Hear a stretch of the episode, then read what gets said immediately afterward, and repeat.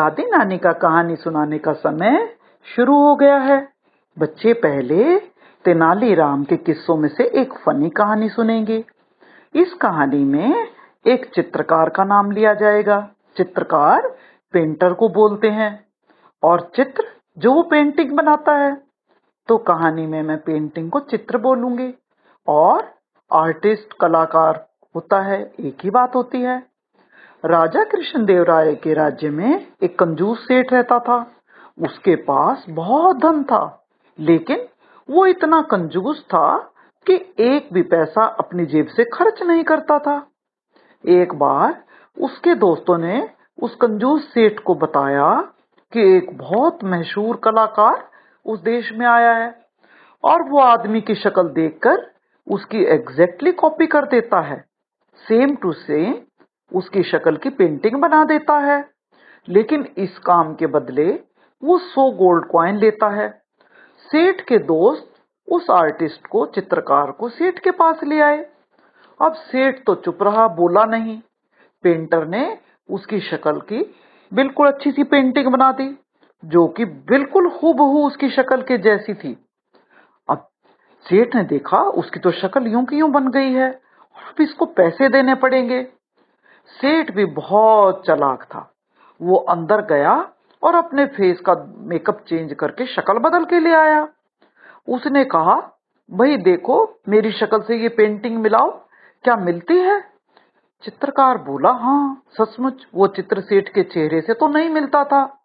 सेठ बोला, जब तक तुम बिल्कुल मेरे फेस के जैसी पेंटिंग नहीं बनाओगे, तब तक तुम्हें कोई पैसा नहीं मिलेगा। दूसरे दिन चित्रकार एक और चित्र बनाकर लाया, जो बिल्कुल एग्जैक्टली सेठ के उस चेहरे से मिलता था, जो सेठ ने पहले दिन मेकअप करके बनाया था। एक बार फिर सेठ ने अपना चेहरा बदल लिया और चित्रकार की पेंटिंग में कमियाँ निकालने लगा। चित्रकार बेचारा बड़ा परेशान हुआ और उसको बुरा भी लग रहा था कि मैं सेठ के चेहरे की नकल क्यों नहीं उतार पा रहा हूँ। अगले दिन फिर वो एक नया चित्र बना कर लाया। अब फिर वही हुआ। और बार बार कंजूस आदमी चित्रकार की पेंटिंग्स को रिजेक्ट कर देता था। अब उसको चित्रकार को सेठ की सारी चाल समझ आ गई थी।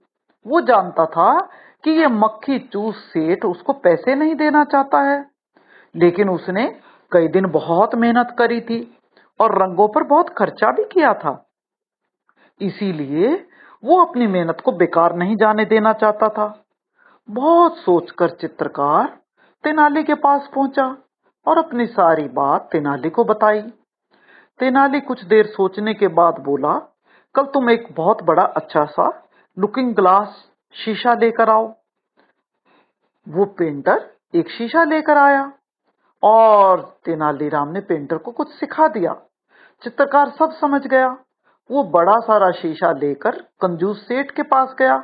और उसके आगे शीशा करके बोला, सेठ जी देख लीजिए, आज जो मैं पेंटिंग बनाकर लाया हूँ, ये बिल्कुल हूबहू आपकी शक्ल के जैसी है।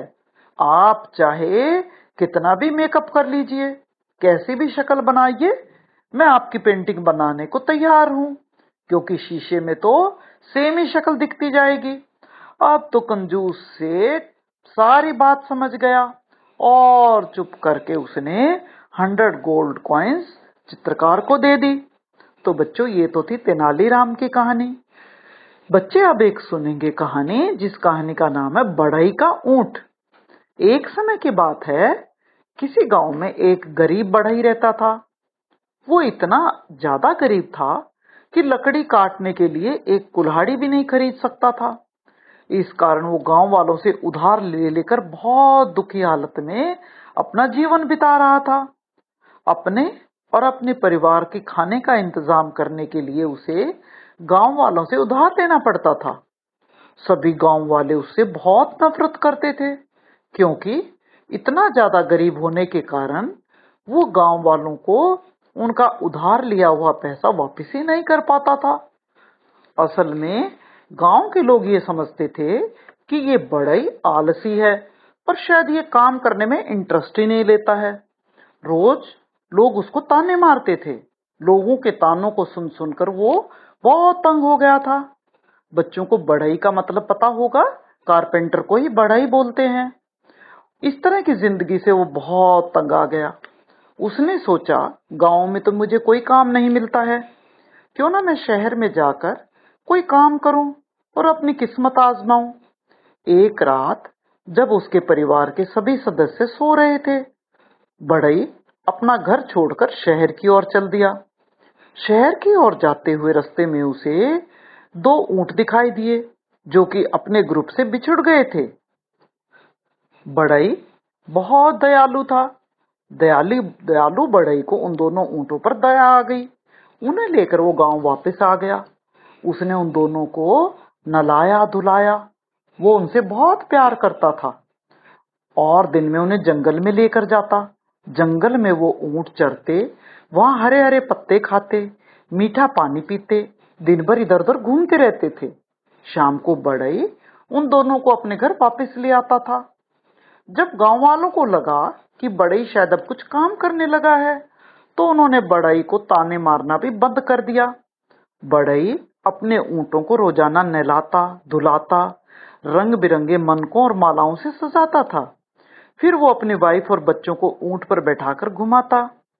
अब ये देखकर सभी गाँव वाले उससे चलने भी लगे थे। सब कहते, जरा इस बढ़ई को तो देखो, कैसे घमंड से ऊँट पर बैठकर हमारे सामने से निकलता है। अभी कुछ समय पहले तक तो इसे हम गाँव वाले ही खाना खाने को देते थे, और ये शायद उन बातों को भूल गया है। समय समय की बात है। अब ये बड़ा आदमी बन गया है, लेकिन बड़ई उनकी बातों पर कभी ध्यान नहीं देता था। एक दिन उसने सोचा, कुछ सालों के बाद इस ऊँट की शादी हो जाएगी और ये अपना परिवार बढ़ाएगा। और मेरे पास तो बहुत से ऊँट हो जाएँगे। तब मैं ऊंटनी का दूध बेचूँगा और साथ ही उनके बच्चे होंगे। उन बच्चों को भी मैं बेचूँगा। और इस तरह तो मुझे एक्स्ट्रा इनकम भी होगी। इस तरह तो मेरे पास पैसे ही पैसे हो जाएँगे। फिर एक दिन तो मैं बहुत ही अमीर आदमी बन जाऊँगा और ऐश से रहूँगा।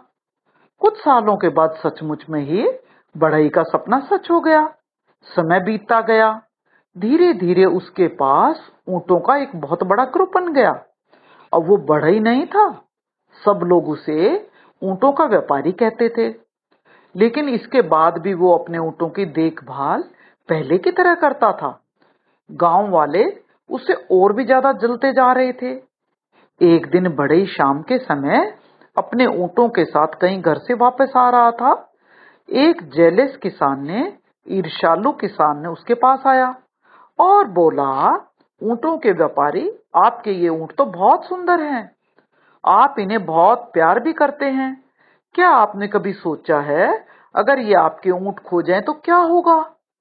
ये बात सुनकर बड़ा ही हैरान रह गया। उसने सोचा, नहीं नहीं, मैंने इस बारे में तो कभी नहीं सोचा। किसान बोला, मैं तुम्हें एक तरीका बताता हूँ, जिससे आपके ये ऊँट कभी नहीं खोएँगे। आप ऐसा करिए, इनमें से जो ऊँट आपका सबसे फेवरेट है, जो आपको सबसे प्यारा है, उसके गले में एक घंटी बाँध दीजिए। सभी ऊँट उस घंटी की आवाज़ सुनकर उसके साथ रहेंगे और इस तरह से आप भी घंटी का आवाज़ सुनते रहेंगे।